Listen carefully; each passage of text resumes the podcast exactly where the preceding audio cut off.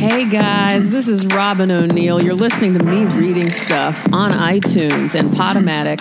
I wanted to say this is a little bumper I decided to record for these early episodes because, oh God, they suck, man. I didn't know what I was doing. I was recording into my iPhone from my bathroom floor for some reason. Um, I just didn't have a clue that I would start publishing these and putting them online, so it was a little weird. Uh, but I'm leaving them up just to show you uh, how far we've all come together in the last six months. So go ahead and listen to them, but be fully aware that I'm fully aware that they are wretched and embarrassing and kind of sad and pathetic.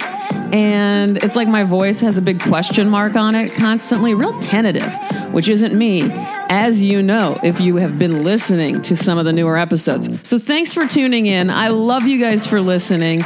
My apologies for the quality of these early episodes. Stick with me. It's only going to get better from here. Bye, guys. Coming at ya. You're listening to me reading stuff with Robin O'Neill on K P O E T radio.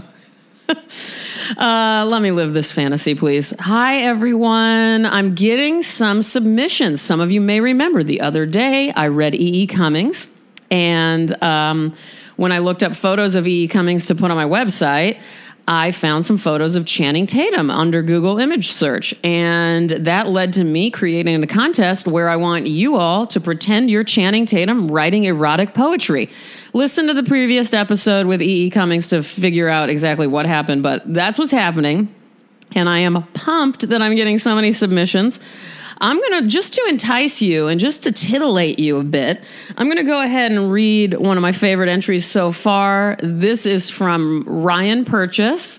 Uh, look him up on Twitter and follow him. Uh, his handle is at Wigbowl, W I G B O W L. Uh, his poem, uh, Pretending to be Channing Tatum, is called, I think it's called Show. Excuse me, Ryan, if that's not right. Yeah, Show. I printed it out in a weird way. Here we go. Tonight, show me a piece of your body, a crevice, a fold, a callus. Tonight, show me how to take you inside, how to taste your mystery, how exquisite the pain. I've been on Jimmy Fallon, and I think you've probably noticed the way his lips moved all over my face and neck. I've been on Jimmy Fallon, but when will Jimmy be on me? There you go, guys. Enjoy it. If you win, I'm going to run this contest all the way through August. Last week of August, I pick a winner, and then I will make a very special drawing for that person. Um, it might even be an erotic image of that person who wins with Channing Tatum. You got it. That's me quoting Brody Stevens there. Everyone should be listening to my favorite podcast, Stephen Brody Stevens, Festival of Friendship. All right, so uh, today I'm going to be reading a, another pretty erotic poem, and I really love it. This is, um, I'm going to be reading Emily Moore. She's a young poet uh, from in New York City. She's also an English teacher, a high school English teacher, which I love. And she's in an all-girl country trio, and they have hilarious songs about real estate and love and New York City.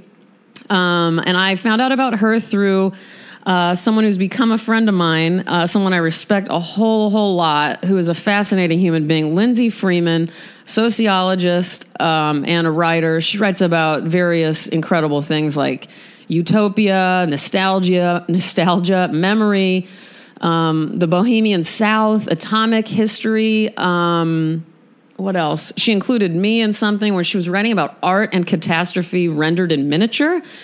Um, I just love her so much, and I've only gotten to meet her once, but she, I'm so glad she turned me on to Emily Moore. Uh, here I go. This one's called Auld Lang Syne. Auld Lang Syne. I can't pronounce it. What the hell's wrong with me? Ugh. All right. Anyway, you know what I'm saying. Here we go. Here's to the rock star with the crooked teeth, the cellist, banker, mezzo-bearing gifts, the teacher with the flask inside her jeans. The girls who made us sweat and lick our lips, to the jeune fille who broke my heart in France, the tramp who warmed your lap and licked your ear, the one who bought me shots at two a.m., That night I tied your pink tie at the bar, who smoked, who locked you out, who kissed my eyes, then pulled my hair and left me for a boy. The girl who bit my upper inner thigh, my raspy laugh when I first heard your voice, toasting through broken kisses, sloppy drunk, to women, to abundance, to enough.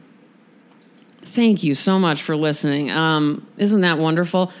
I love her. Look Emily Moore up. Uh, there's a beautiful short N P R piece on how she became a poet. If you look up Emily Moore, it's M O O R E, N P R, poet. You'll find plenty of information. Um, uh, let's see. And follow me on Twitter and Instagram. My handle on both of those, I think, is at Robin underscore O'Neill, R O B Y N underscore O N E I L. I'd like to give it up for my lighting crew, uh, for my engineers, for my researchers, my editors, uh, my lovers, and of course you, my audience. Uh, you know who's not welcome here? People who hunt for sport, who like to behead lions just for fun. So if you hunt for sport, get the fuck out of here. You're not welcome on my podcast. But to everyone else, I love you. I love you so, so much. Good night.